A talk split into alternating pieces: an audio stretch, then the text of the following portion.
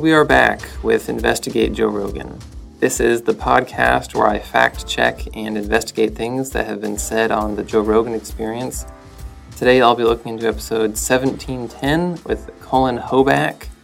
This is the guy who made the Into the Storm documentary about QAnon. The first thing I want to talk about though is Bill Maher. While they're talking about HBO, who were the ones who picked up Into the Storm, Rogan brings up the fact that they were also the ones who picked up Bill Maher's show Politically Incorrect after it got canceled. This is true, but Rogan leaves out why it got canceled, and I want to explain this, mostly because it's sort of funny.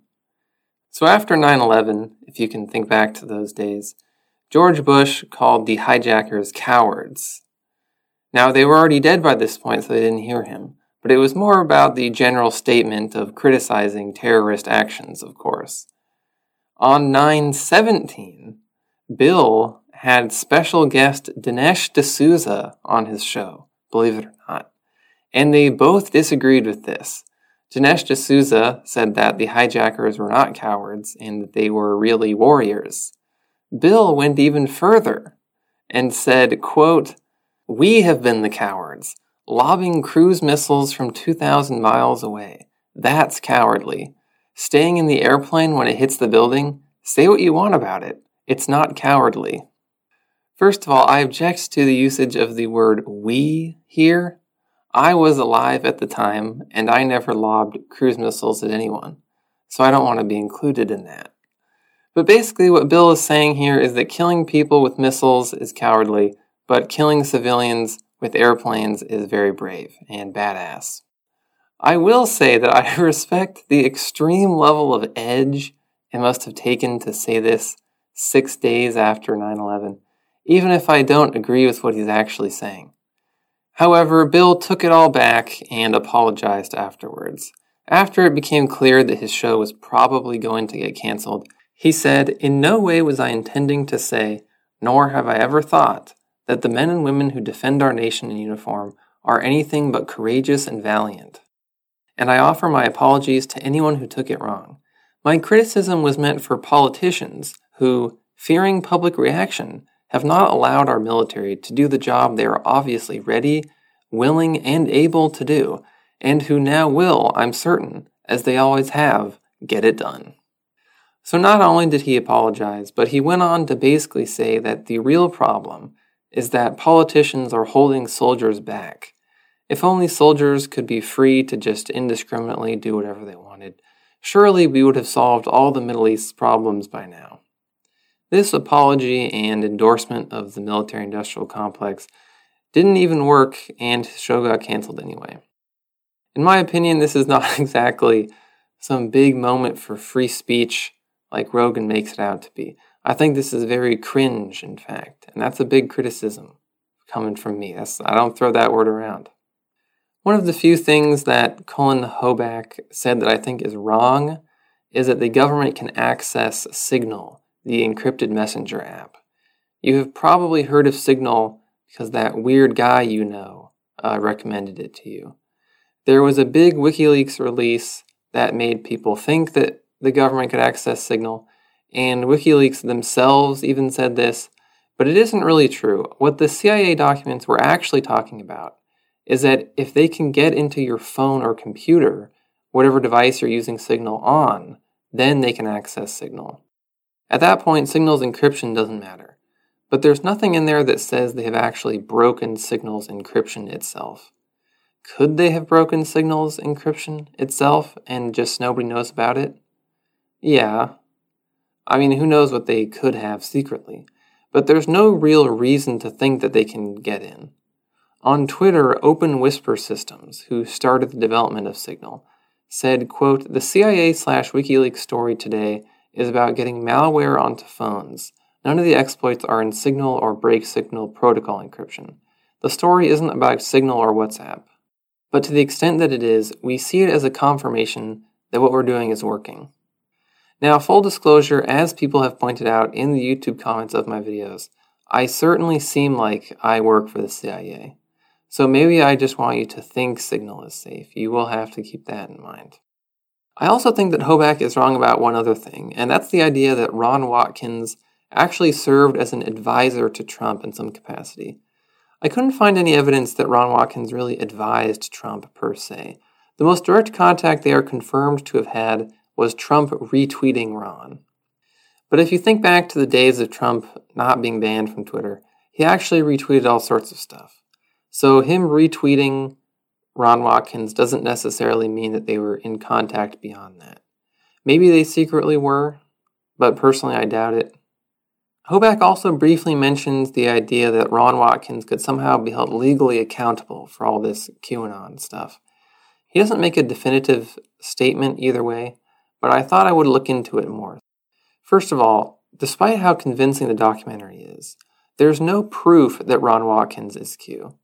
But if there was proof that it was him, did he actually break any laws by doing all this stuff? Could he go to jail or something? If definitive proof ever came out. If you've seen the documentary, then you know that Fred has said that Ron should go to jail for impersonating a federal agent. And this is really something that's illegal. Title 18 USCA 912 says, quote, Whoever falsely assumes or pretends to be an officer or employee acting under the authority of the United States or any department, agency, or office thereof, and acts as such, or in such pretended character, demands or obtains any money, paper, document, or thing of value, shall be fined under this title or imprisoned not more than three years, or both.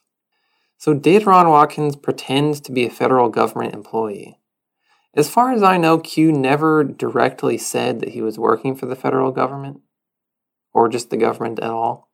However, he did, of course, claim to have Q level security clearance, which would basically be impossible if he wasn't.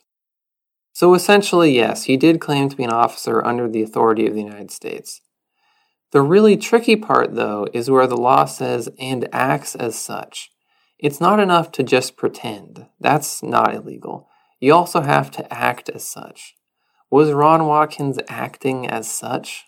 Was he acting as a federal officer? Well, not really. All he did was post on 8chan. That's all he actually did.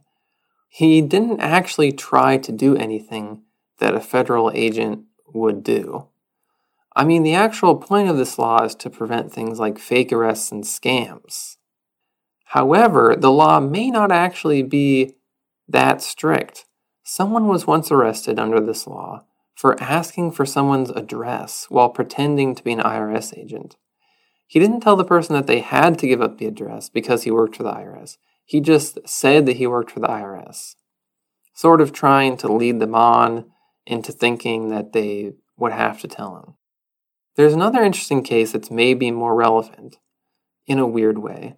A guy was renting a room in a house and he would just casually keep a holstered gun on him for some reason.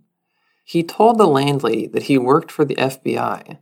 When she found out that he didn't actually work for the FBI and he was just some weirdo, she took him to court. She said that she wouldn't have let this guy walk around with a gun in her house if he hadn't said he was in the FBI. And the court sided with her and she won the case. So he wasn't breaking the law just by wearing the gun. And he wasn't breaking the law just by casually lying and saying he was in the FBI. But together, this was enough to constitute impersonation and acting as such, which is illegal. On a side note, I wish more info about this case was available because it sounds pretty funny. Why did this guy need to do any of this? Why did he need to carry this gun around inside the house where he lived? Was he, was he just really paranoid or something? Anyway, could it be argued that Ron Watkins' actions as Q, while he was pretending to be Q, are similar to wearing the gun? Just like the lady wouldn't have let him do it if she knew the truth, Q's followers would have acted differently if they knew the truth. Honestly, I don't know. I'm not a lawyer. But my theory is that if proof that Ron Watkins was Q ever came out, someone would at least try to bring this to court, probably Fred and it wouldn't get immediately dismissed. There does seem to be something here. The real question is could this be used to arrest Eric Andre for those episodes of his show where he pretends to be a cop? Someone needs to investigate that. I think. That's the real case here. They do talk about things other than QAnon in this episode. They talk a lot about big tech, and Rogan says that you, the user, are Google's product, which is not really true. Ad space is Google's product. Basically, all of their profits come from ads. They're basically just a big digital billboard company. It's possible that Google secretly sells user data to other companies. But even if they do, they would have to be charging truly massive amounts of money for it to be anywhere near the amount they make with ads, and they would have to have huge hidden profits. When I was reading about this, I couldn't help but think that it's pretty weird that one of the biggest companies in the world wouldn't exist if everyone just used AdBlock. YouTube is basically unusable without AdBlock now, in my opinion. I like to think that Google lives in perpetual fear of the day when boomers realize that AdBlock exists. Overall, I think that this Hoback guy has a pretty good understanding of this whole thing. I definitely recommend the documentary. I found it to be very interesting and a pretty reasonable look at the whole thing. If I have one bone to pick with this guy, though, I think it's that in this episode, he is sort of too easy on Ron Watkins. He and Rogan don't seem to take the whole thing very seriously. Now, I'm not saying that QAnon isn't funny. Don't get me wrong.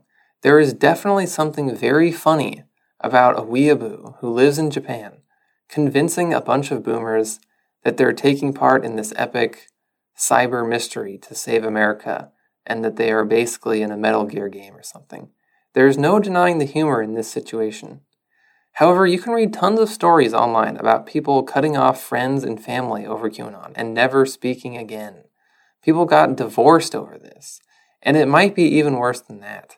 There is a subreddit called QAnon Casualties that's supposed to be sort of a forum for people with family or friends who are really into QAnon. And there are multiple threads on there where the poster is talking about how their family member committed suicide because of QAnon when they realized it wasn't real and Trump had really lost, they just couldn't hack it anymore. I couldn't verify any of these suicides with other news sources, but it seems plausible to me. And I haven't even mentioned the sort of ideological damage of QAnon, or the cultural damage, or whatever you want to call it. Basically, I think it would have been good to address the damage this stuff caused. That being said, I do still think he was the best guest in a while, and the documentary is very good. Thanks for listening. If you weren't listening, I'd just be talking to myself, like usual. You can email me or message me on Twitter if you want, and I will see you next episode.